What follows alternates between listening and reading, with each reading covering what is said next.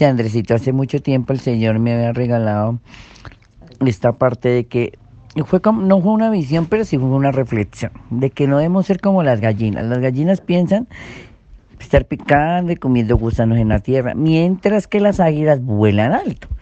¿sí? Ellas vuelan y piensan diferente y ya les gusta lo alto, ¿sí? Así en ser los hijos de Dios, volar alto al lado del Padre Creador de Jesús y de los siete espíritus del Señor.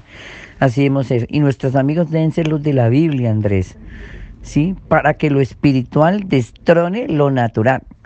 Sí, en tu corazón y en el mío pueden haber cosas naturales que están quitándole el primer lugar al Señor, ¿sí?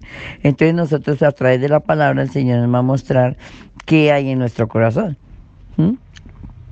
Ya pegos por, lo, por, por el pecado, por cualquier cosa, todos los seres humanos, Andrés, ¿sí? Y es un día a la vez, por eso te digo, cuando tú tomas, ¿sí? Cuando tú tomas, Andresito, o cuando tú te das a una, bueno, cualquier vaina de esas, ¿sí?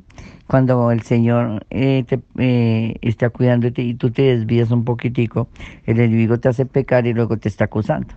El enemigo quiere que tú peques para después estar acusándote para tenerte amarrado. ¿Sí? Entonces debes soltarte esa cautividad, Andrés, y pedirle al Señor que te ayude, ¿sí?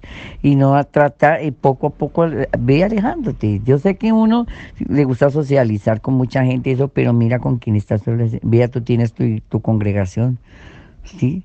Trata de personas que sea, rodeate de personas espirituales, no gente que piense en el pecado, ¿no? Porque eso es lo único que piensan las gallinas picar y picar y picar. ¿Y qué piensan los seres humanos que están sin Cristo? Picar y picar y picar. ¿Ve la diferencia? Sé como águila y no como gallina.